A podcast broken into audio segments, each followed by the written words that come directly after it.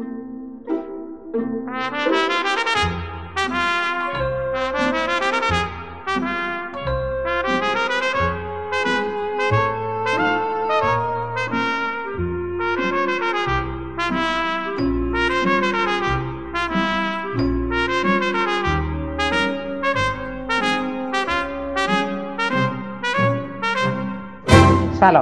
من حامد صرافی زاده هستم و خوشحالم که شما شنونده مجموعه پادکست های ابدیت روز هستید.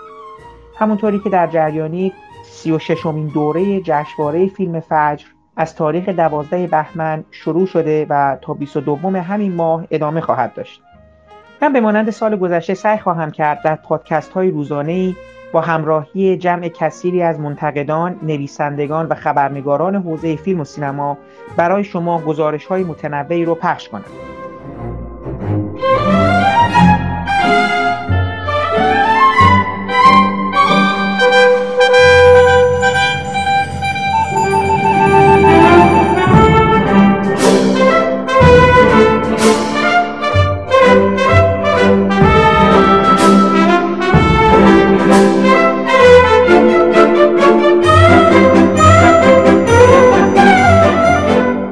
فرزاد معتمه آقای معتمه بذارید با یک خاطره شروع کنم در مورد روزهای جشنواره در سالهای قبل 15 16 سال پیش.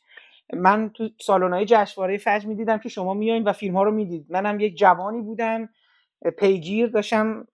خیلی مهم بود که بدونم مثلا نظر فرزاد معتمد در مورد فیلم ها چیه. فیلم به فیلم که تموم می‌شد از در سالن که میمدیم بیرون شما می‌خواستید یه هوایی بخورید اینا من بغل بودم می‌خواستم خب آقای متن نظرتون چیه در مورد فیلم ها این باعث شده بود که بعدا شما به یکی از همکارای مطبوعات دیگه آقا یه آقایی هستی بعد از جشنواره همیشه میاد از ما می‌پرسین نظرت چیه؟ من نمی‌دونم این قصه چیه. یه یک سال بعد یکی دو سال بعد من برای یه گفتگوی دیگه خدمت شما رسیدم. من برای فیلم شبهای روشن با شما سه بار گفتگو کردم. یه بار سر پشت صحنه فیلم بودیم. یه خورده بعدترش قبل جشنواره برای روزنامه همشهری من دوباره خدمت شما رسیدم که ببینم در حقیقت شبهای روشن چیه. و یه بارم بعدا برای روزنامه شرق با هم گفته و کردیم جالب بود. دوباره این قضیه شدش که من سوالایی که شما می‌پرسید همیشه می‌گفتم خب چرا؟ و یه چرایی بود که این دوباره منتقل شد که آقا یه آقای اومده ما مصاحبه می‌کنه همه چی همش می‌پرسه چرا؟ چطور؟ حالا من بعد از 15 سال گفتم خب بذارید این دوباره چرا و چطور و نظرتون چیه رو در یه قالب دیگه ای با شما مطرح کنیم. فیلم آخر شما در حقیقت به هیئت داوران به هیئت انتخاب جشنواره ارائه میشه و توسط اونها انتخاب نمیشه یا در حقیقت واجد این که در بخش مسابقه باشه قرار نمی‌گیره. خیلی دوست دارم ازتون اصلا بپرسم که این برای شما مهم بود. اصلا جشنواره فجر برای شما مهمه. تعریفتون از جشنواره فجر در این سالها چه هستش که حالا فیلم آخرتون اگر درش می بود حسی براتون فرق می‌کرد یا نمی‌کرد؟ دوست دارم اینجوری با شما صحبت کنیم که ببینیم مثلا این فیلم آخر شما قصهش چجوری میشه و یه مقدار مثل اون سالها با هم صحبت کنیم اگه اجازه بدید. از کنم که جشنواره فجر یک جشنواره غیر معموله. از این نظر که اساسا به عنوان یک جشنواره دولتی شکل گرفته. و در سالهای اولیه بعد از انقلاب به این شکل برگزار می‌شد که کلیه فیلم های سال توی جشنواره نمایش داده می‌شد. حدود بیست خورده ای تا سی تا در بخش مسابقه و باقی رو در بخشهایی که اسامی مختلف داشت. اول می‌گفتن مهمان بعد گفتن پانورای سینمای ایران یا مرور یک سال سینمای ایران نمایش می‌دادن. بیشتر شکل یک جور ارائه بیلان کار داشت برای مدیریت سینمای کشور. خب این شکلی نیست که جشنواره ها تو دنیا برگزار میشن. جشنواره ها در دنیا برگزار میشن تا بین فیلم هایی که احیانا برای ارتباط گرفتن با مخاطب کمی سختن و جامعه پل ایجاد کنن. این کاریه که هیچ وقت جشنواره فجر نکرد. جشنواره فجر در واقع سیاستی هیچ وقت نداشت در مورد اینکه چه جور فیلمی رو باید نمایش بده. همه جور فیلمی رو نمایش می‌داد. در سالهای اخیر که بخش مسابقه پررنگتر شده و اون بخش های پانوراما و مهمان و اینها کم کم داشت از بین می‌رفت این بی برنامگی و بی سیاستی بیشتر هم تو چشم می‌زد. یعنی کماکان می‌دیدیم که همه جور فیلمی داره پذیرفته میشه توی جشنواره. با این تفاوت که همیشه هژمونی مال فیلم های دولتی فیلم های اغلب سفارشی و فیلم هایی که قرار اکران وسیعی بگیرن و در واقع براشون تبلیغات می‌شد و بیشتر به این فیلم ها در واقع چیز می‌شد. توجه میشه در جشنواره فجر جوایز هم به اغلب به این نوع فیلم ها داده میشه. از این منظر که نگاه بکنیم من به عنوان یه بیننده فیلم خیلی علاقه من به جشنواره فجر نیستم. حتی توی سالهای انقلاب اول بعد از انقلاب من بیشتر بلیت بخش مهمان رو می‌گرفتم. یعنی فیلم های بخش مسابقه رو نگاه نمی‌کردم. برای اینکه اتفاقا فیلم های واقعی تر اونجا بودن. فیلمسازهایی که در اوایل انقلاب سعی می‌کردن بین دالا دنیای خودشون نوع سینمایی که تو ایران می‌شد عرضه کرد یه جوری رفت آمد کنن. فیلمسازهایی مثل محمد سجادی یا محمد رضا علامی کاراشون اونجا بود. از کنم که اما این به هر حال تنها جشنواره که توی این کشور داره برگزار میشه. برای من شرکت در این جشنواره اهمیت داره برای اینکه این موقعیت به وجود میاد که تعدادی منتقد فیلم تئوریسین سینما اساتید دانشگاه تعدادی از خوره های سینما اونایی که فیلم بافای خیلی حرفه ای هستن فیلم رو ببینن و آدم یه مقدار بازخورد می‌گیره. و علاوه بر این این تنها جشن سینماییه که داریم من همیشه دوست داشتم توش باشم. درسته. من حالا این نکته که شما فرمودین در مورد بازخوردها یه خورده اگه برگردیم عقب این بازخوردها همیشه هم درست و اصیل نبوده. اگه خودتون یادتون باشه سر فیلم شبهای روشن حسی دادم. آره آره. من خودم اونجا بودم. یعنی خودم اونجا بودم که یادمه از می‌خوام اعتراف کنم. از در سالن مطبوعات که اومدم بیرون یه بخشی از بچه های مطبوعات یه جوی رو درست کردن که دلایلی داشت این دلایل هم معلوم بودش می‌تونست به فیلمنامه نویس شما ربط داشته باشه مثل بله. بیشتر اونجا آره, آره. آره, آره. اسم می‌برم مثلا به خاطر حضور آقای عقیقی یه سری از دوستان یک یعنی یک حالتی رو یه پدیده یه فضایی رو درست کردن که خود فیلم هم از اون جهت آسیب دید که انقدر بود که یعنی فکر کنم شما اگه باشه با واژه فیلم متفرعن از فیلم شما یاد کردن و شما یک پاسخ بله. کوتاهی دادید به مجله فیلم به نویسنده اون متن. ولی جالبه که فیلمی که توی جشنواره خیلی بازخورد نداشت یا در حقیقت نگاهی منفی حسی منفی بهش تزریق شد اون سال فیلم محبوبی شد برای مخاطب. در 15 سالگیش کتاب در اومد در موردش. جزو فیلم هایی شد که بهش حالا بشیم و من حتی اعتقاد من فیلم آخر شما رو ندیدم.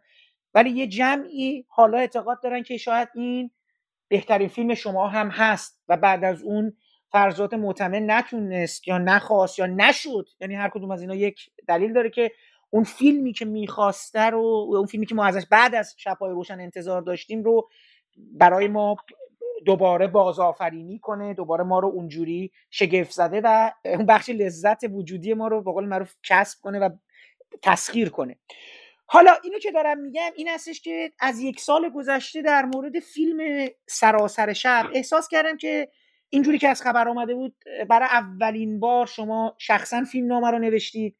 احساس کردم فیلم خودتون خیلی دوست دارید. از این چیزی که خودتون یه جورایی نه گزارش روزانه ولی گزارشی دلی تو فیسبوک می نوشتید دوست دارید به نظر میاد که این فیلم رو دوست دارید من درست حس می‌کنم فکر می‌کنم از بله. این فیلم می‌خوای یعنی یه روزی اگه این فیلم حالا مورد نقد بگیره با تجهیزات کامل از فیلمتون دفاع خواهید کرد چون فکر کنم یه اعتقادی به این فیلم دارید که مثلا احتمالا اگه یه روزی از شما بپرسن که بعدا آی مطمئن چرا پوپک و مشماشالا رو ساختین خب فکر می‌کنم مثلا خودتون هم دیگه نخواین در مورد اون دفاع بکنید از اون فیلم و ما می‌دونیم برای احتمالا می‌تونیم حدس بزنیم اون فیلم برای چی ساخته شده و چرا ساخته شده.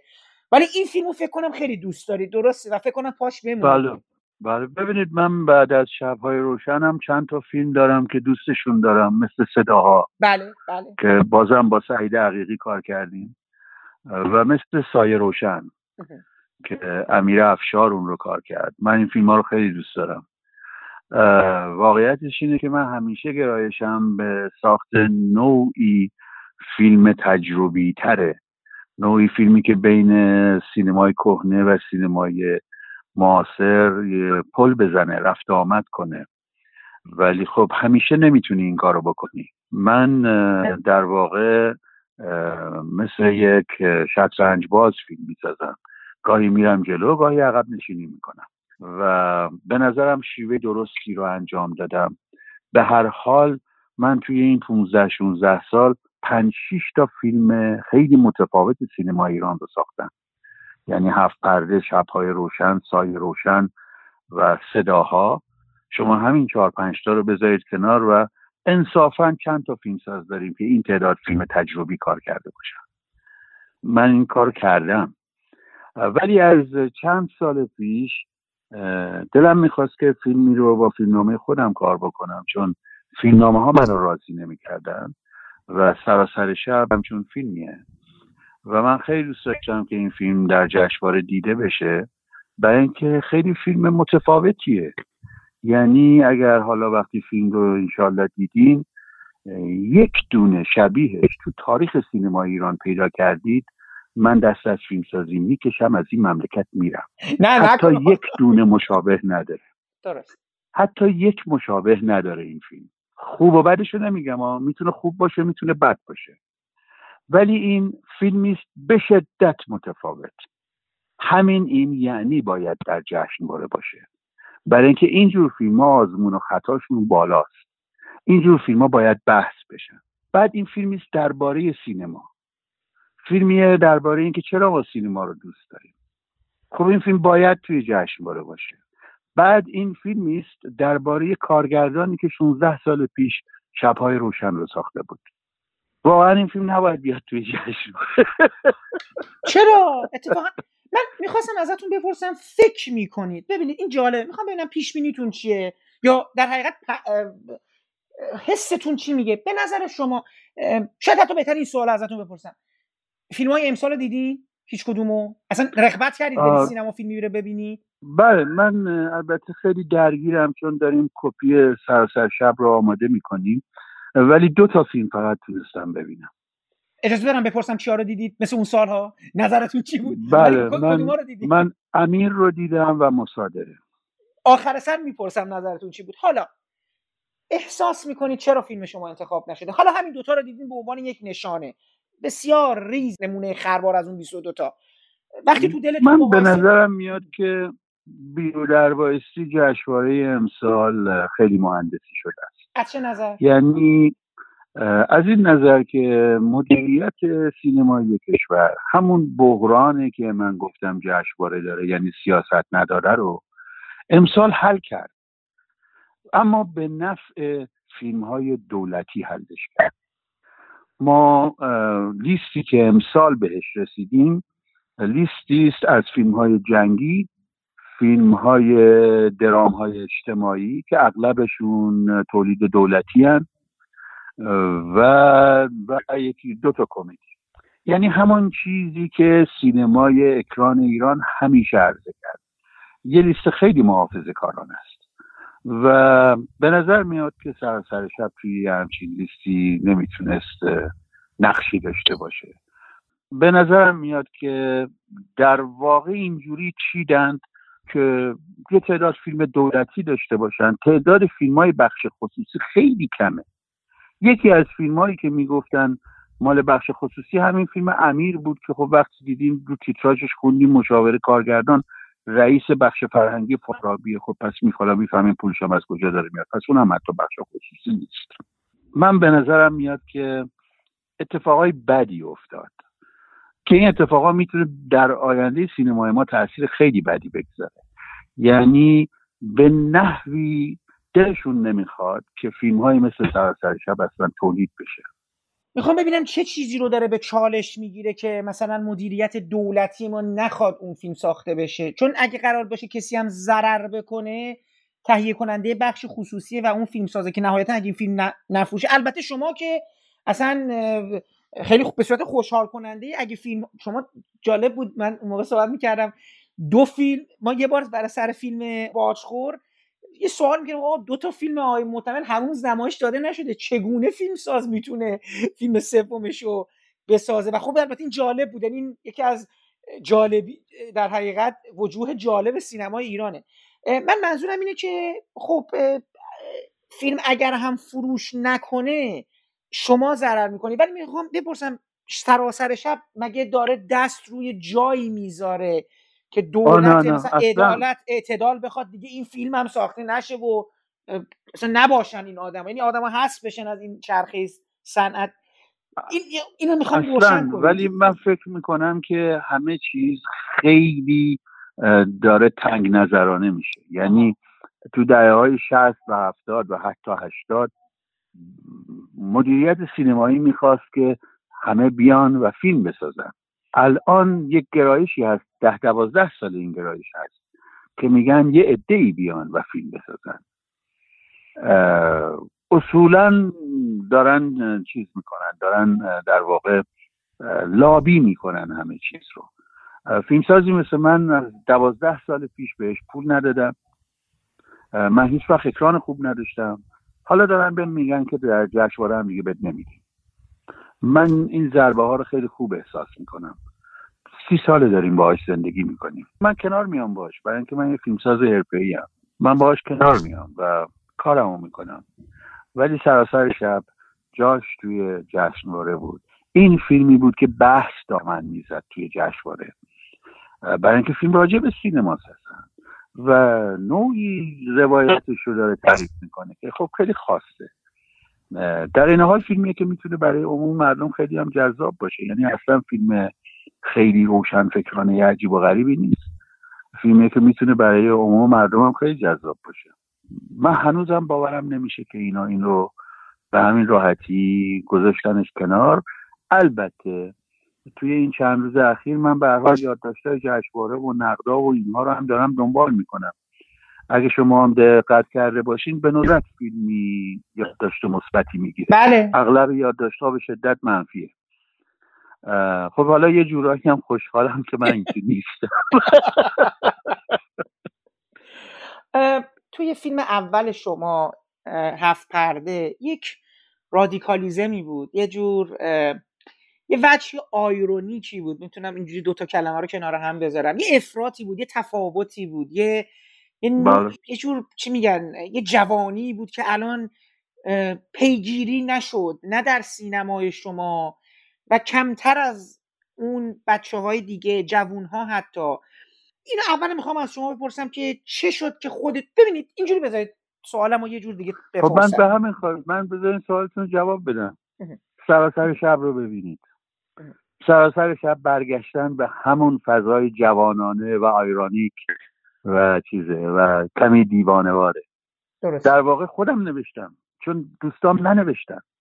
دوستای نویسندم ننوشتن یه هم چیزی. یه همچین فیلمنامه به هم ندادم ضمن اینکه ما اصولا فیلمنامه هامون بده. یعنی توی سالهای اخیر من واقعا احساس نمی‌کردم دارم فیلم کارگردانی می‌کردم. احساس می‌کردم یه عملم که فقط دارم حفره ها رو می‌گیرم. کسی نخنده به این حفره ها و از یه جای خودم آستین بالا زدم گفتم بذار خودم بنویسم. و به همین خاطر خیلی دوست داشتم سر شب که دیده بشه. و اینکه فکر می‌کنم که فیلم یه چیزایی داره که بگه. درست. نه ببینید حالا اینو می‌خواستم ازتون بپرسم. ببینید حالا اینکه فرمودید مثل یه شطرنج باز دو قدم جلو می‌دید یه قدم عقب میاد اینو می‌خواستم ازتون بپرسم. ببینید ما وقتی با شما وارد گفتگو میشیم وارد قلمتون میشیم علم شما نظر شما کلاساتون من شنیدم بودم جلسات سخنرانیتون اینقدر آدم سرشار میشه از دانش. اینو دارم اعتراف می‌کنم از لذت از دانایی. آره. خودم اینجوری احساس آره. می‌کنم من واقعا کارگر سینما هم همین. نه نه نه. ولی خب همین. خیلی با اون دو فیلم اول من احساس می‌کردم یه فیلمسازی داره وارد میشه که قراره در مجموعه فیلمهاش من یه جهانبینی یک یک نگاه جدیدی رو به سینما پیگیری بکنم تو اون حال و هوای سینما ایران. و اون چیزای ما بود اینکه فرزاد معتمن به هالد هارتلی علاقه داره به گدار علاقه داره جیم جارموش رو می‌شناسه حتی به اینا انتقاد می‌کنه. سینمای جهان حرف داره در موردش در مورد فیلم بردارا در مورد صدا بردارا و و و همینجوری که وقتی صحبت می‌کردیم. ولی صادقانه بگم این فیلم ها ترجمان میگم بعد از مثلا باجخور وقتی من می‌دونم که فرزاد معتمد برای ما میشینست و صحبت می‌کرد درباره سینمای ملویل درباره نوار در مورد قصه های کاراگاهی درباره اون حتی قصه های زردی که تبدیل می‌شدن به قصه های کاراگاهی و و و ولی این فیلمه انگار ترجمان اون دانش نبود.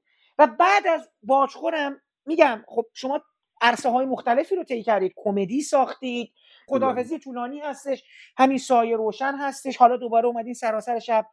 من احساس می‌کنم که فیلمساز فیلمسازی که انگار می‌خواست جهان خودش رو داشته باشه در طول این فیلم ها و شاید با پایمردی می‌تونست یک یعنی فیلماشو یه کاری کنه که آدم بشینی مثلا تئوری معلف به فیلم ها نگاه کنه. خب از توشون یک عناصر مشترک احساس مشترک حرف مشترک رویکرد مشترک ببینی از یه جایی به بعد من به عنوان مخاطب نمی‌تونم دیگه ارتباط برقرار کنم. بعضی وقتا فرزاد مطمئن رو می‌فهمم چرا این فیلم ساخته شده ولی نمی‌تونم بفهمم که اون به اون عشقش و اون علاقهش به اون شورش و اون دانشش چجوری تو این فیلم ها پاسخ میده. یعنی واقعا حفرگیریت ارزاتون می‌کرد یعنی این اذیت نمی‌شد این شما نه خب ببینید چند تا نکته است. اشتباهی که فکر بکنیم من با دو تا فیلم اولم یه فیلم سازی هم که جهانی دارم یا جنس سینمای به خصوصی دارم. فیلم نامه های این فیلم ها رو کس دیگه ای نوشته من فقط کارگردانیش کردم. و در مورد باقی فیلم هم همینجوره. ولی من جوری کار کردم که بتونم تداوم پیدا کنم و هر از گاهی یکی از اون فیلم هایی که خودم دوست دارم رو با فیلم های دیگران بسازم.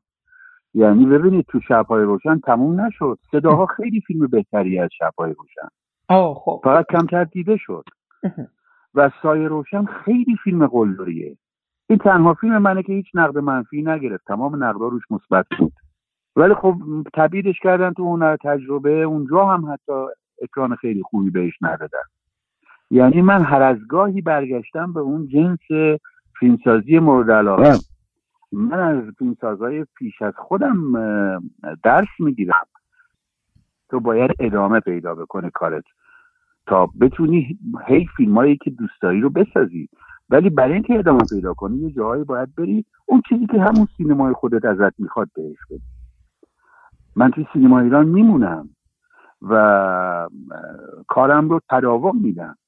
در نتیجه یه جاهای عقب میشینم میرم یه فیلم کمدی برای این سینما می‌سازم. میرم یه ملودرام مثل مثلا خداحافظی طولانی براش می‌سازم. ولی این کارها رو هم سعی می‌کنم تا اونجایی که میشه آبرومند انجام بدم. سراسر شب برگشتن به اون چیزی که از ابتدا دوست داشتم انجام بدم. یعنی حالا من دارم دنیای خودم رو کار می‌کنم. اولین فیلم نامم به نحوی من فکر می‌کنم سراسر شب. برای دومین بار اولین فیلم من. حالا کاشکی روزگاری که فیلم اکران بشه امیدوارم نمایش خوبی بگیره. ولی با این حسابی که شما دارید دیدید اگه این سیاست بره احتمالا هنر و تجربه ایه نه؟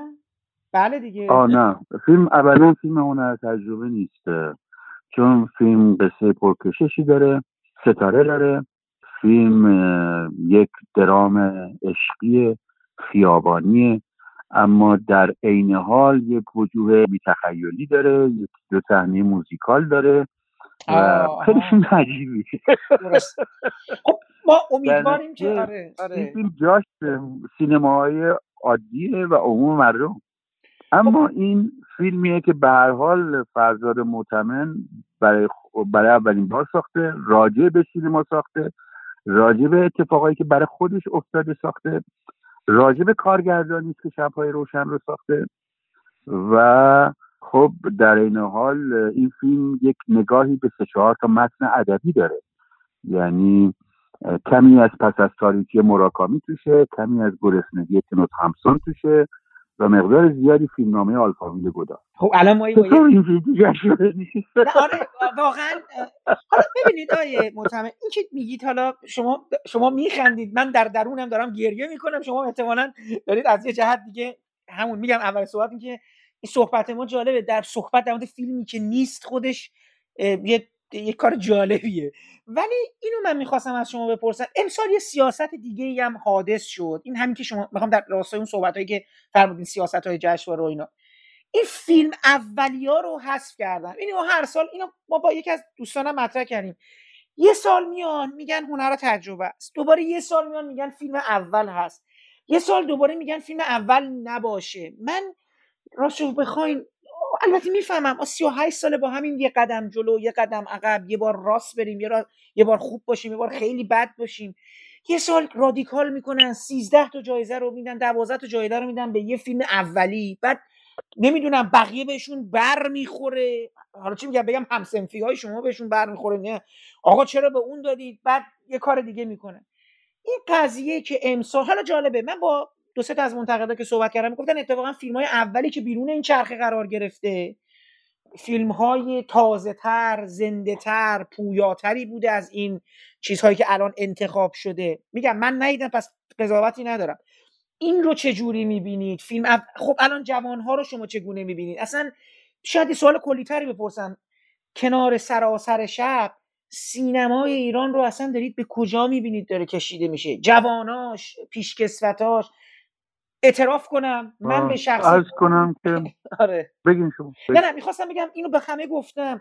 تمام اون فیلم هایی که من دوست نمیگم شما دوست داشتیم ما و نسل ما با دهه 60 و 70 شون خاطره داریم. ابدا نه نسل قبل از انقلابیاشون نه بعد انقلابیاشون 80 و 90 نتونستن اون قدرت های اون احساس های ما رو بر بیانگیزن از بهروز افخمی و حاتمی کیا و اینا بگیریم که مال یه نسلن.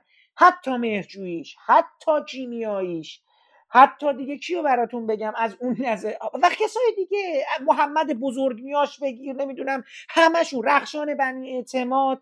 یه نفر که اونم ما اونم به سختی کیانوش ایاریه که هنوز می‌تونه یک کنجکاوی ما رو بر بیانگیزه برای فردی مثل شما که هم فیلمساز هم پیگیره. من می‌دونم شما سینما ایران رو پیگیری می‌کنید و نظر دارید در مورد کارهای همکارانتون. داریم به چه سمتی میرید؟ آینده یعنی بگم آینده که نه. الان وضعیتمون چجوری و فکر کنیم کجا ختم بشه این وضعیت؟ از کنم که من البته واقعا مثل گذشته دیگه فیلم های ایرانی رو دنبال نمی کنم برای اینکه برای اینکه چیز خوبی جلو خودم نمی‌بینم. یعنی منم به عنوان بیننده از سینما ایران ناامیدم به کلی. سینمای ما یه سینمای غیر طبیعیه که بافت اقتصادی درستی نداره و همه مشکلات هم به همین برمیگرده. تا پیش از دوران ریاست جمهوری احمدی نژاد ما کما بیش افتان و خیزان می‌تونستیم جلو بریم. برای اینکه به هر حال فارابی موظف بود که به هر فیلمی که پروانی ساخت می‌گیره مبالغی رو کمک بکنه. و فیلم یه جوری با یه پولی از فارابی یه پولی از تهیه کننده راه میافتادن. ولی از ده دوازده سال پیش این بودجه ها قطع شد و فارابی فقط به عده ای پول داد. توی دوازده سال اخیر حدود 26 فیلم نامه من رد شده. 26 فیلم نامه شما دادین و رد شده. 26 فیلم نامه رد شده. سراسر شب آخرین فیلم نامه بود که رد شد. و این فقط برای من اتفاق نمیافته برای همه داره اتفاق میافته. از کنم که در چنین شرایطی توی ده سال گذشته ما شاهد حجوم پولهایی به سینما هستیم که از خارج از سینما میاد و اغلبشون از جای خوبی نمیاد و ما با نسلی از سرمایه گذاران و تهیه کنندگان داریم روبرو میشیم که از جاهای عجیبی دارن میان توی سینمای ایران و بدون اینکه هیچی راجع به سینما بدونن سلیقهشون رو هم دارن تحمیل می‌کنن برای اینکه پول دارن میدن. فیلمسازای آدمایی مثل من که به جای وصل نیستیم مستقل تریم در این حال خیلی هم فیلمامون بفروش نیست. در نتیجه تو با گیشه هم خیلی فولدور نیستیم و گردن کلوف نیستیم. شرایط خیلی اصفبارتری داریم. ما پولامون رو پول فیلمامون رو با شرایط عجیب به دست میاریم. یعنی واقعا عجیب. گاهی رو اصول پا می‌ذاریم. گاهی کارایی می‌کنیم که می‌دونیم این کارا دودش تو چشم خودمون میره. گاهی به فیلمامون سرمه می‌زنیم. فقط برای اینکه بتونیم فیلم بسازیم. شرایط تولید اینه. در این حال سینمای ما به لحاظ ژانری به شدت محدود شده. من خیلی از این درام های اجتماعی دلخورم. به نظر من میاد که یکی از دلایل قهقرای سینمای ما این درام های اجتماعی هستن. برای ظاهرش اینه که فیلم هایی که دارن راجع به مسائل موزلات جامعه دارن ساخته میشن. ولی خب این فیلم ها داره توسط کسانی ساخته میشن که هیچ ایدئولوژی ندارن. اصلا جامعه رو نمی‌شناسن مسائل رو نمی‌شناسن همه چیز رو ریدیوس می‌کنن.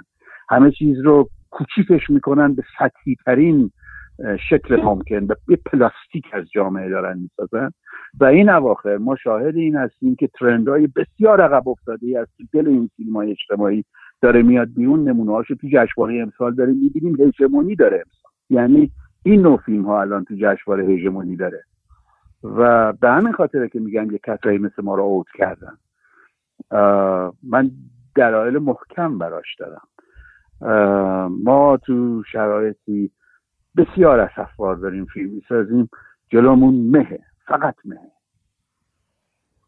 درست. شاید احتمالا فیلم بعدی شما در مورد همین شرایط باشه. احتمالا اگه بخواین شما رو یک با فیلمساز واکنشی به حال هنرمند نسبت به شرایطش واکنشی می‌خواد نشون بده. شاید فیلم بعدی تو همین, همین وضعیت در مه بودن شاید فکر می‌کنم تو سراسر شب هست. سراسر شب کاراکتری داره یه فیلمسازه. که در اون شبی که این قصه داره اتفاق میفته پول نداره یه چیز برگر بخوره که فقط زنده بمونه. این فیلم حذف شده از جشنواره. اون نظرتون چی بود و نمی‌دونم دوست دارین جواب بدین این دو تا فیلمی که دیدین یا نه؟ فیلم امیر رو من روش رو روی فیلم امیر مثبت بودم یعنی به نظرم میاد که فیلمسازیه که آقای نیما اقلیما فیلمسازیه که استعداد داره فکر داره سینما براش به نظرم مهمه فرم می‌شناسه. به نظرم تو فرم یه جاهایی داره افراط تفریط می‌کنه. شکل قاب بندی های غیر استاندارد فیلم اگر گاهی استفاده می‌شد خیلی حس خوبی می‌داد. ولی چون در سرتاسر سر فیلم گسترده است از یه جایی معمولی میشه. و دیگه اون معنی که باید بده رو نمیده. ضمن اینکه وقتی تمام فیلم رو با قاب بندی غیر استاندارد کار می‌کنی جای خط نگاه ها و در واقع جهت نگاه و اینا یه کمی به هم میریزه تو فیلم مخدوشه و این باعث میشه که تماشاچی یه کمی سخت بتونه دنبال کنه. مثل تئاتر باید ای سرتو بچرخونی که آدما رو پیدا بکنی. و این یه کمی به فیلمش لطمه زده. یه حسنی که فیلمش داره اینی که می‌خواد قصهش رو خورد خورد پوست بکنه و تهش برامون رو کنه. خیلی خوب باهاش جلو میریم. متاسفانه تهش خیلی قصه ای نداره که رو کنه. ولی علا رقم همه ضعفاش من فیلم دوست داشتم. به نظرم کار خوبی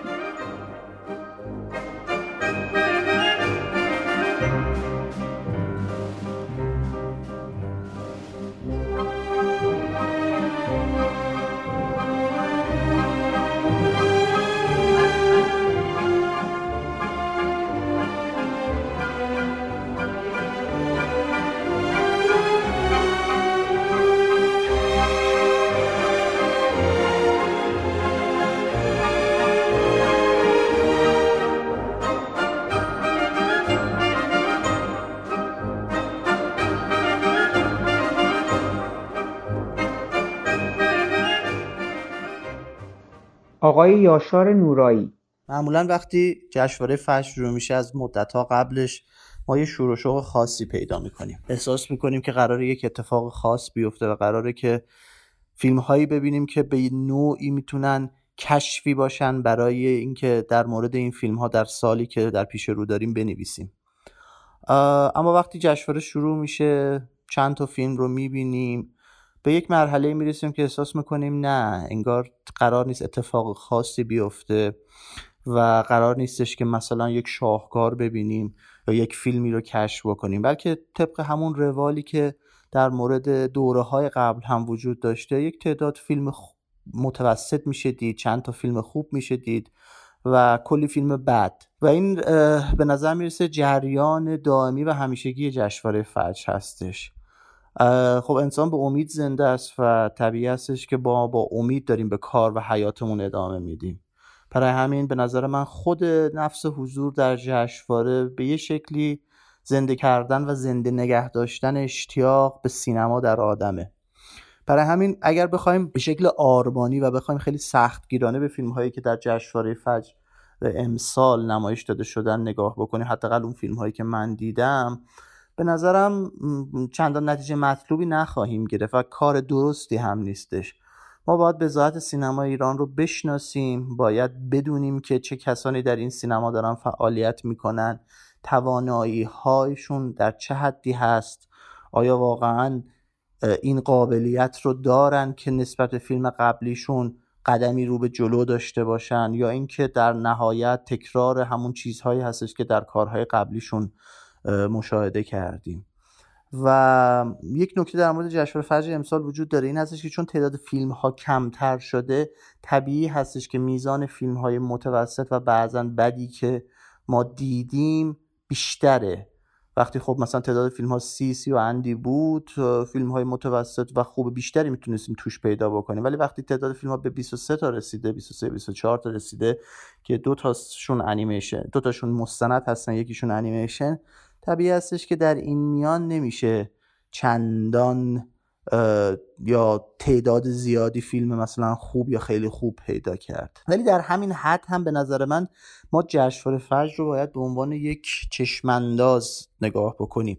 چشمانداز یا در حقیقت یک وضعیت فعلی که مشخص می‌کنه در آینده نه چندان دور یعنی سالی که در پیش رو داریم چه نوع فیلم هایی به روی پرده خواهند آمد و اینها چه تأثیری روی تماشاگر خواهند گذاشت و و بعضا آیا مقبول تماشاگر خواهند بود یا نه.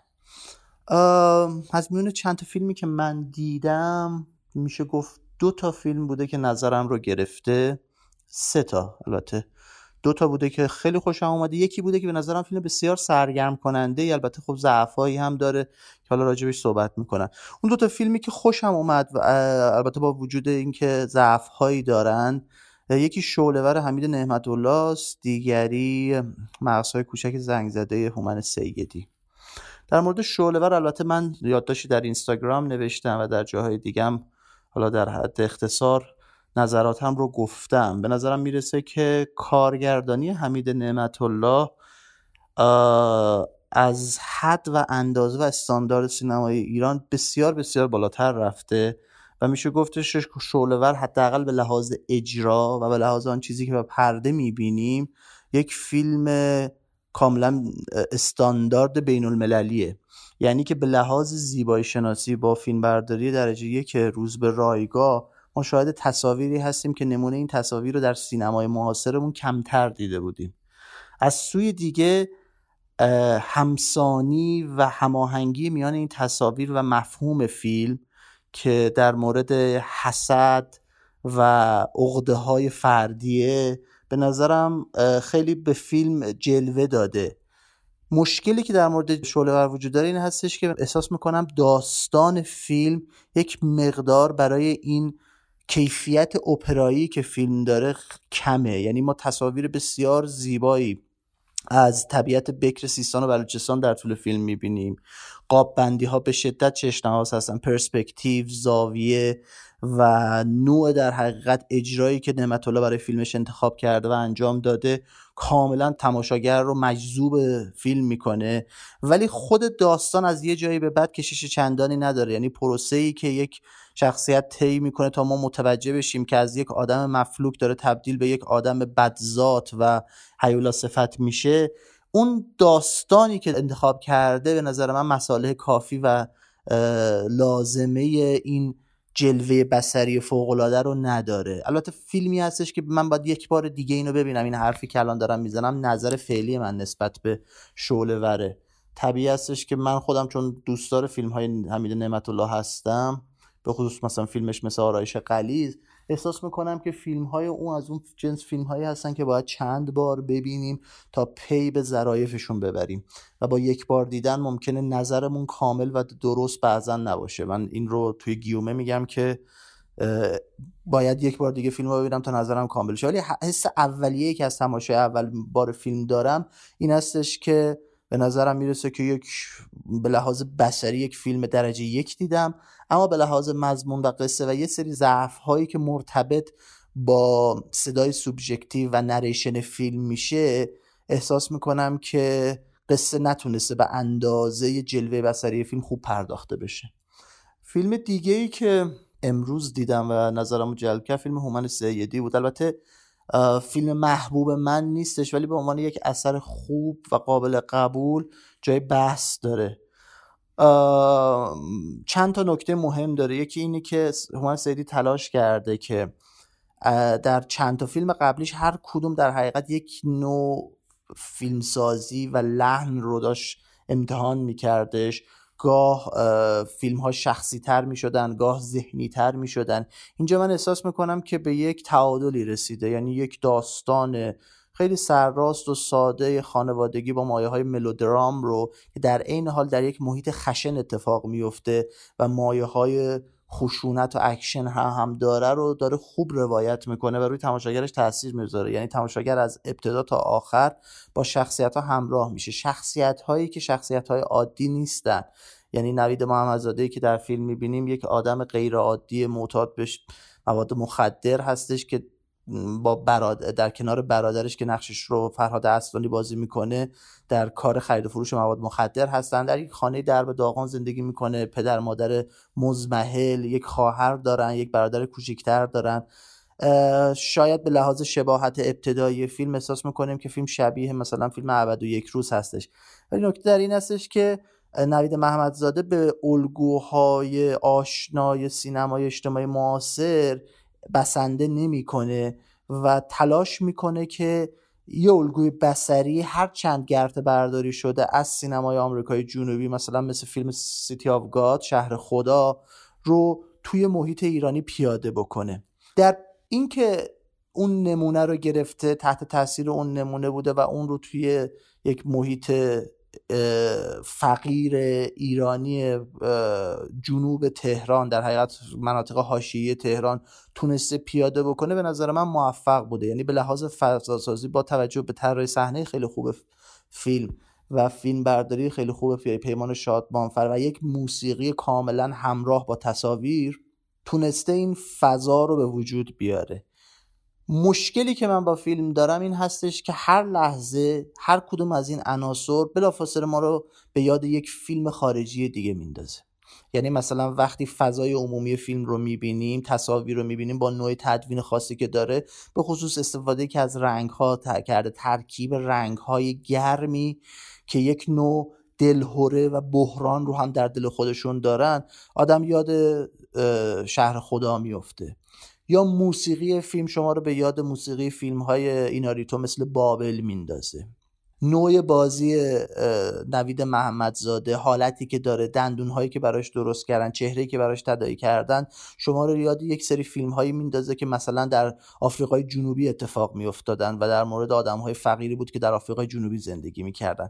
یعنی من احساس می‌کنم که مجموعی از تصاویری که در ذهن هومن سیدی بوده به مرحله رسیده که هومن سیدی به دنبال یک داستان برای ایرانی کردن و اجراشون در محیط ایران میگشته و در نهایت داستان مناسبی پیدا کرده و تونسته که فیلم خودش رو بسازه که به نظر من از نظر کارگردانی بهترین فیلمش هم هستش. یعنی شما کاملا می‌بینید که اون مسیری که از فیلم اولش آفریقا طی کرده تا به اینجا پله پله کارگردانیش پخته تر شده و اینجا تقریبا میشه گفتش که توانسته بهترین فیلمش به لحاظ کارگردانی و اجرا بسازه. در نهایت فیلمیه که درست مثل شعلهور شاید برای اینکه پی به یه سری از نکاتش ببریم باید دوباره فیلم رو ببینم و بیشتر بهش فکر بکنم. ولی تاثیر اولیه که رو من گذاشته تاثیر خوبی بوده یعنی مورد پسند من بوده و فیلم قابل قبولی بوده.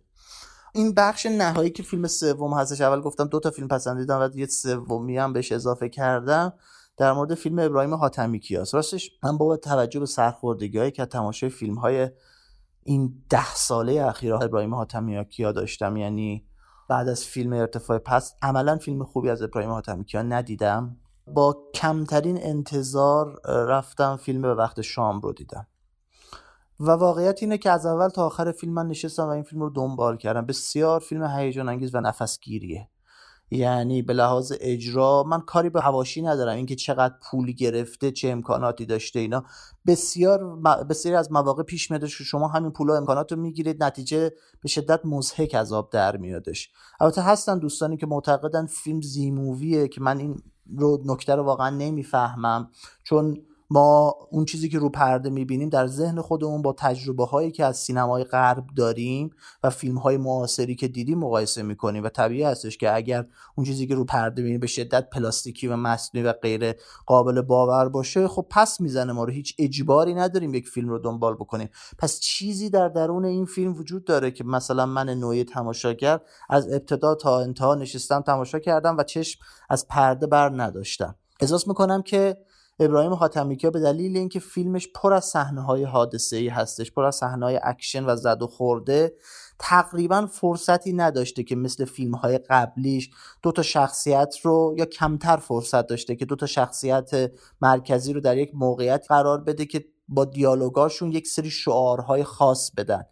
اون شعارهایی که می‌داده کمتر داده میشه در طول فیلم نه اینکه اصلا داده نشه چون اگه داده نشه دیگه فیلمی از ابراهیم حاتمی کیا نیستش. ولی به نظر من به گل درشتی مثلا فیلمی مثل بادیگارد یا چه می‌دونم فیلمی مثل برنگ ارغوان نیست. یعنی اینکه فضای عمومی صحنه آرایی فیلمبرداری تدوین و کلا ساختار فیلم به شکلی هستش که این شعارها تاثیر مخرب چندانی بر روند قصه نمی‌ذاره. یعنی آدم از اول تا آخر فیلم رو دنبال می‌کنه. حالا ممکنه بعضی چیزاش غیر قابل باور باشه برای خیلی ها برای من به نظرم به عنوان یک فیلم سرگرم کننده در رده مثلا فیلم های اکشن آمریکایی که خیلی وقتا واقعا ما نیاز داریم به تماشای این فیلم ها من خودم جزو کسایی هستم که فیلم های اکشنی که اصلا یه موضوع کاملا پرت و پیش پا افتاده دارن. توشون مثلا فرض کنید تروریست ها یه سری اعرابی هستن که با قیافه های مشخص آدم های خشن تندخو دیو صفت و قهرمان هم یه قهرمان خوشتیپ مثلا آمریکایی هستش که به مبارزه اونها میره. بعضی موقع واقعا من تماشای دیدن این فیلم ها لذت می‌برم. یعنی احساس می‌کنم خستگی رو از تنم در میاره. نکته مهم این هستش که وقتی من فیلم ابراهیم حاتمی کیا رو دیدم احساس کردم که یک فیلمی هستش که آدم کاملا بلیت می‌تونه بخره بره تو سینما ببینه به هیجان بیاد کاملا نفسگیره و در نهایت هم آخر سر با رضایت نسبی از سینما بیرون بیادش. و در نظر بگیریم که فیلمی هستش که به نظر من برای تماشاگر ساخته شده. ما کاری با منتقد نداریم. همیشه نسبت به سینمای دهاتمیکیا با توجه به تمام مشکلاتی که فیلم های اخیرش داشته یک نوع دافعه وجود داشته. ولی در مورد فیلم برختشان به نظر من فیلم سرگرم کننده ای بود. یعنی من اون چیزهایی که میگن مضحک هستش و اینا رو زیاد درک نمی‌کنم. مثلا تصویری که از داعشیا میده کاملا منطبق با تصویری هستش که شما از دشمن تو فیلم های اکشن دارین. یعنی یک موجود دیو صفت خشن وحشی غیر منطقی که تا حدی هم کاریکاتوریه. من با یکی از دوستانی که امروز صحبت می‌کردم گفتم که برای من مثلا به وقت شام چیزی هستش در حد رمبو و وقتی من از رمبو لذت می‌برم می‌تونم از به وقت شام هم لذت ببرم. طبیعی هستش که امکاناتی که برای به وقت شام صرف شده اصلا قابل قیاس با امکاناتی نیست که یه فیلم هالیوودی داره. ولی در حد توانایی خودش تونسته یه فیلم سرگرم کننده بسازه. و به نظر من این عنصر سرگرم کنندگی یکی از عناصر قایبی هستش که در سینمای ایران به ندرت یافت میشه. فیلم هایی که ما می‌بینیم ممکنه به لحاظ معنایی پربار باشن ولی عملا سرگرم کننده نیستن. بسیار بسیار اتفاق میفته حداقل در مورد 90 درصد فیلم ها که ما بعد از 10 دقیقه یک رو شروع می‌کنیم به خمیازه کشیدن. به بهانه سالن رو ترک می‌کنیم به دستشویی میریم به برای تنفس میریم بیرون بر میگردیم روی جامون تکون می‌خوریم. احساس می‌کنیم که داره یه سری چیز تکراری می‌بینیم. در مورد به وقت شام بعد از مدت ها یک فیلم ایرانی من همچی اتفاقی برام نیفتاد. یعنی کاملا فیلم هیجان انگیزی می‌دیدم که هر لحظه و هر صحنهش باید منتظر یک اتفاق بود و در نهایت هم با یک بندی نسبی حتی اصلا بگیریم ساده انگارانه. درست دارم تاکید می‌کنم مثل یک فیلم اکشن آمریکایی فیلم تمام میشه. ولی به نظر من فیلم سرگرم کننده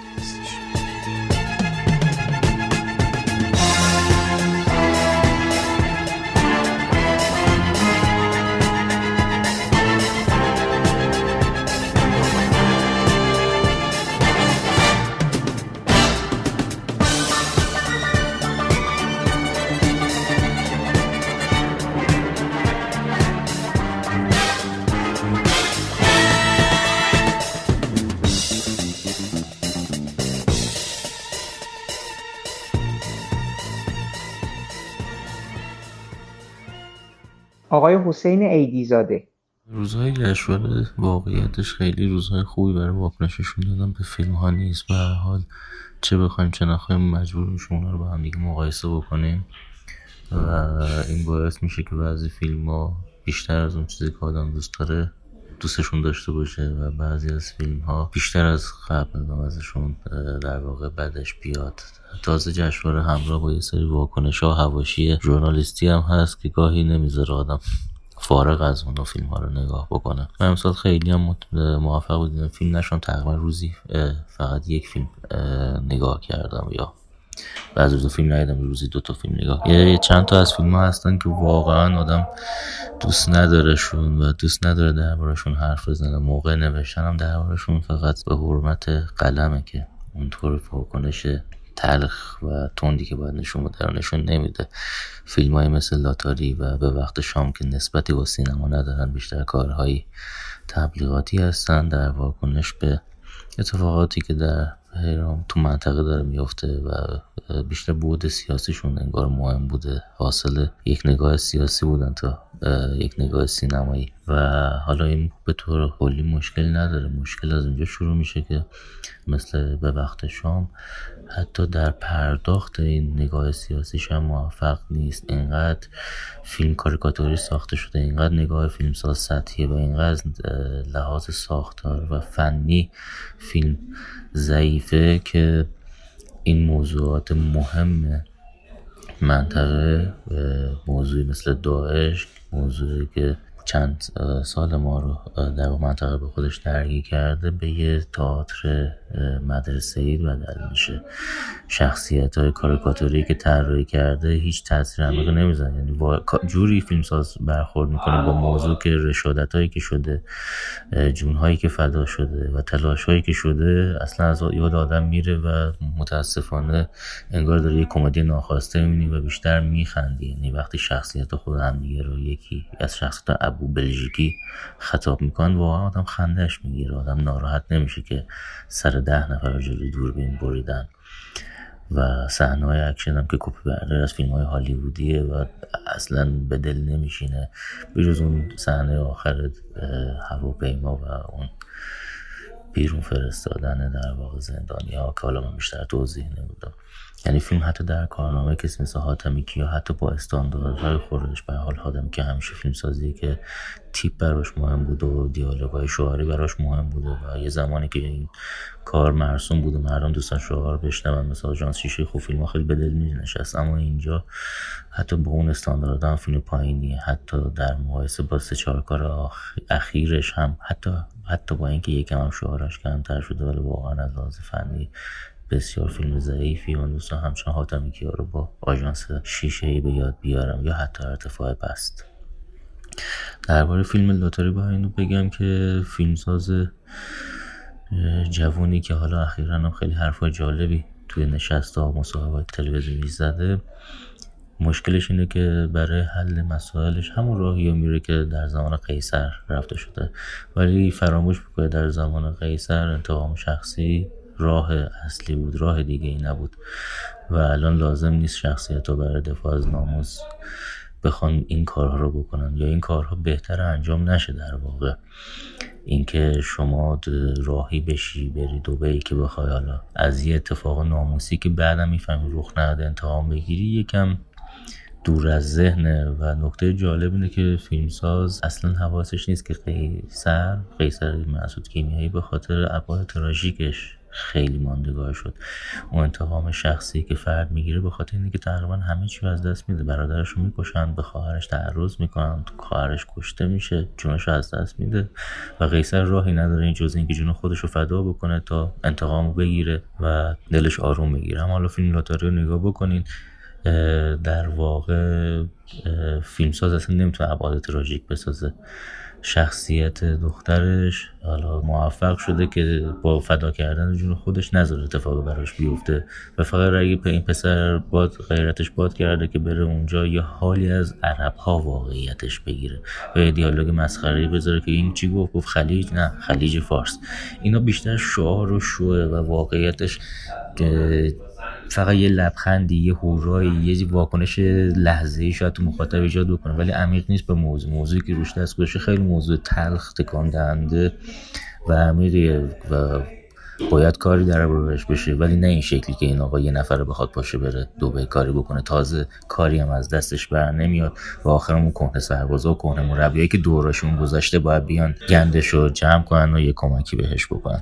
اما جدا از این فیلم هایی که حالا دوست نداشتم و واقعا به نظرم نسبت به سینما ندارن دو فیلم امیر و مغزهای کوچک زنگ زده رو بیشتر پسندیدم. به این علت که فیلم امیر حداقل یک فضای بسری جالبی رو می‌تونه خلق بکنه. روی شخصیت اصلیش متمرکز میشه. و می‌تونه تا انتها بیننده رو همراه خودش بکنه. فیلم کاملی نیست اما برای گام اول خب فیلم قابل قبول و قابل دفاعی مخصوصا که حالا خورده داستان هایی که توی این فیلم پیرامون شخصیت امیر طراحی کرده جالب هستن. فیلم ماجرای یک سری آدمه به طور کلی بخوایم نگاش بکنیم که همگی به بنبست رسیدن اما قبول نمی‌کنن. دارن دست و پا می‌زنن که این بنبست بیان بیرون و هر کدومشون دلیل داره این بنبستی که رسیدن. فقط امیره که به بنبست رسیده و متوجه شده که بنبست رسیده و راهی نیست و سعی می‌کنه در این سعی که نمی‌کنه مجبور گوش شنوای دیگران بشه. فیلم از لحاظ بسری نکته جالبی داره این که شخصیت رو اغلب تو گوشه های قاب می‌ذاره و ما تقریبا از سینه به بالاشون رو می‌بینیم و فضای بسیار از تصویر خالی. چرا این فیلم سازی کرده؟ این سوالی که خیلی پیش اومده بعضی میگن این فقط یک ادای فرمی بوده ولی به نظر من اینجوری نبوده. کارگردان با این انتخابی که کرده شخصیت رو در واقع بخش زیاد از بنش از دید ما پنهان می‌کنه. انگار این شخصیت ها بخشی از این در واقع دنیا نیستن روی زمین نیستن در هوا سر در گمن و گم شدن یه جورایی. و به خاطر این به نظرم انتخاب کرد که انتخاب جالبیه.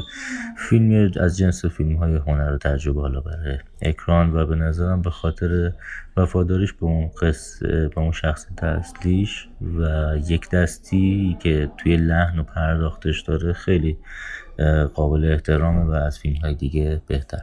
فیلم مغزهای کوچک زنگ زده هومن سیدی به نظرم از لحاظ اجرا بهترین فیلمش. هومن سیدی آدم فیلمبینیه موقع و موقع کارگردان خیلی به فیلم هایی که ایده ارجاع میده. اینجا هم کم نیستن ارجاعش به فیلم هایی که از این برام وردیدن ولی و خیلی ممکنه بشه راه و برای مقایسه با عبد یک روز باز بکنن ولی یه نکته جالبی داره اینکه آدمهایش برخلاف آدمای یک روز آدمایی که توی بیغوله و زاغه زندگی می‌کنن و خوب راحتن با این زندگی واقعیتش. یعنی اصلا زندگیشون همینه. اینکه صبح پاشن دوتا مواد بکشن کتک بزنن کتک بخورن فوش بدن فوش بشنون شب بشه دوباره بخوابن صبح بشن همین. و شخصیت اصلی که انتخاب می‌کنه شخصیت شاهین با بازی خوبه. نوید محمد زاده در واقع یکی از همین آدم های این زاغه است که دوست داره تو همون زاغه بر خودش کسی بشه دوست داره چوپون بشه گوسفند داشته باشه ولی برادر بزرگش بهش این اجازه رو نمیده. یا بهش اعتماد نمی‌کنه. و فیلم روی تغییرات تغییری که شاهین از گوسفند بودن به سمت چوپون رفت. چوپون شدن برمیداره جلو میره. و خورده پیرنگای جالبی داره. یه جایی واقعا از لحاظ دیالوگ نویسی و رد و بدل دیالوگ و یادآور ابد یک روز هست. اما خیلی فیلم تختر سیاهتر و تندتری در اومده. درباره دنیای عجیب غریبی که ما اصلا باورمون نمیشه. فکر کنید شما فیلم میلیونر زاغنشونه که ببینید یه فضای شاد هندی تو اونجا در اینجا ما یه فضای زاغنشینی داریم که واقعا روباوره و فیلم موفق میشه. باز هم ببینید یعنی موفقیت این فیلم در همون فضا سازی که ایجاد می‌کنه و ما رو همراه می‌کنه با این شخصیت های درب و داغونش. و به قول یکی از دوستان این فیلم یک روزیه که میگه سمیه برو. یعنی برعکس فیلم یک روز که منافع شخصی خیلی توش نقش داشتن و همه سعی می‌کردن از هم دیگه بکنن تا پیشرفت بکنن اینجا ماجرا آدمایی که پیشرفت براشون خیلی مهم نیست. یا باید چوپون داشته باشن یا گوسفند باشن. و فقط در انتهای فیلمه که می شخصیت شاهین متوجه میشه جنم چوپون شدن نداره و تنها کسی که می‌تونه نجات بده رو کمکش می‌کنه نجات پیدا بکنه. فیلم واقعا توی روشنایی روشنایی کاذبی در واقع تمامش می‌کنه. یعنی دو پهلو کاذب کلمه خوبی دو پهلو صحنه آخر فیلم نشون میده که ممکنه شاهین به حال رستگار شده باشه اما نمای آخر فیلم با چشمای یه چوپونه خیلی وحشیتر و خشنتر تموم میشه. در واقع یه سیکل بدبختی رو به نمایش می‌ذاره هومن سیدی که به واسطه ریتم خوبی که فیلم داره و به خاطر فضا سازیش که خیلی عجیبه ولی باورپذیره فیلم قابل قبول موفقیه. من فیلم های هومن سیدی دو تا فیلم اولش با وجود همه ارجاعاش خیلی دوست داشتم. اعترافات یک ذهن خطرناکی من اگه اشتباه نکنم بس درست گفته باشم خیلی به نظرم بیشتر تو فضا سازی بود و فیلمنامه قابل قبولی نداشت. خشم هیاهو خیلی بینابین و پایین تر از اون انتظام از هومن سیدی بود. اما اینجا بین اون فضای بسری که دوست داره اون حال و هوای بسری که دوست داره و قصه تونستی توازن قابل قبولی ایجاد بکنه و نظرم بهترین کار سیدیه و امیدوارم باز هم مسیرش رو به جلو باشه. فیلم آخری که فعلا توی جشنواره دیدم عرق سرد بود که درباره مشکل خروج بازیکنهای ورزشکاران زن از کشور و اینکه با اجازه شوهر باشه. موضوع داغ و روزیه باز هم و من سهیل بیرقی فیلم قبلیش من, من رو دوست داشتم به خاطر فضاسازی متفاوتش به خاطر لحن خوبی که داشت و به خاطر اینکه سعی کرده بود فیلم خودش و موضوعی که دوست داره رو بسازه. اینجا در واقع فیلم دو تا شخص اصلی داره اون زن و شوهر. زنی که ورزش کنه می‌خواد کشور و شوهری که نمی‌ذاره. توی پرداخت شخصیت زن خیلی به نظر قابل قبول عمل کرده. از این زنهای مظلوم تحقیر شده نیست. زنی که رو پا خودش می‌رسه و مطالبه می‌کنه شوخی هم نداره اهل سازش هم نیست معامله هم که می‌کنه خیلی روی غرور خودش پا می‌ذاره که بخواد معامله بکنه. در واقع زن تو سرخوری نیست که بخواد جلوی شوهرش سرخم بکنه. ولی از اون بر تو شخصیت مرد به نظرم شخصیت مرد از همون اول منفی انتخاب کرده یه آدم یه مجری تلویزیونیه که خیلی ظاهر موجهی داره اما خب خیلی آدم بیماری مرض داره و روی هوا هوس رو نمی‌خواد بذاره زنش بره چون دوست داره اذیتش بکنه. در واقع از همون اول قطب بندی میشه. ما جانبداری کارگرمون که به سمت زنه به خاطر این باعث نمیشه که ما نتونیم اونقدر تو این موضوع عمیق بشیم. من تو یادش کوتاهی که درباره فیلم نوشتم توضیح داده بودم که موقعی که دو تا شخص اصلی داریم و می‌خوایم ببینیم که فیلمساز در واقع فیلم داره می‌سازه که بگه به یک نفر ظلم شده و نفر دیگه متوجه این ظلم نیست یا آگاهانه داره ظلم می‌کنه بهتره اینکه داره نکنه. شما ببین تو فیلم جدای نادر از سیمین ما نادر و سیمین هر دو رو به انداز دوست و به هر دو حق میدیم و به خاطر همین که فیلم اینقدر موضوعش در واقع عمیق میشه اینقدر شخصیت رو برای ما باورپذیر میشن و این در واقع دوراهی اخلاقی هم سرش میمونیم و حالا توی فیلم عرق سر قرار ما ببینیم آقا این قانون درسته یا نه.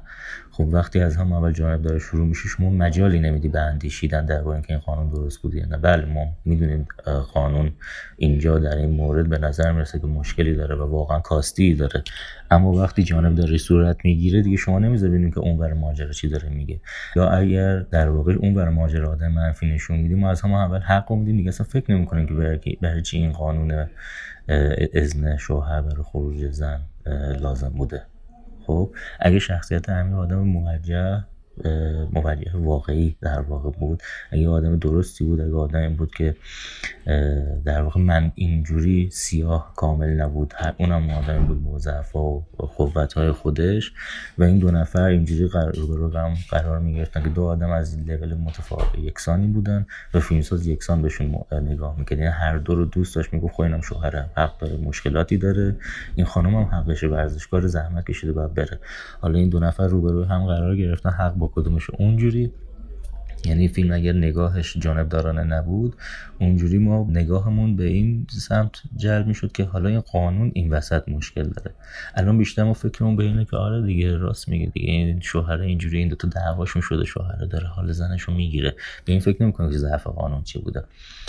با این حال فیلم به عنوان یک تجربه تماشایی فیلم قابل قبولیه نسبت به بعضی از فیلم هایی که حالا اینجا ذکرشون شد. مخصوصا دو فیلم اول خب مسلما فیلم قابل دفاع فیلمیه که میشه تماشاش کرد اما اونم یه لحظاتی اسیر این کمدی های لحظات کمیکی میشه که آمدانه بوده ولی خب بیشتر به نظر می‌رسه برای عبور از خط قرمز بوده. اگه اونجوری نبود فیلم تر بود. اگر اون خیشتنداری که توی فیلم من ساحل بیرقی داشت اینجا هم داشت و هر دو شخصیت رو میگم با یک چشم نگاه می‌کرد و بعد واکنش و قضافت رو میذاشت با عهده بیننده. به نظر فیلم بهتری روبرو میشه. این تا الان که از همه اول جانب داری می‌کنه. و منم به نظرم حالا قانون کاستی داره تو این زمینه واقعا ورزشکارها و یا حالا تو هر شرایطی دیگه باید بتونن بدون نیاز به اینکه بخوان اذنی بگیرن از کسی اگر قرار است کشور خارج بشن خارج بشن. ولی خب متاسفانه قانون نیست.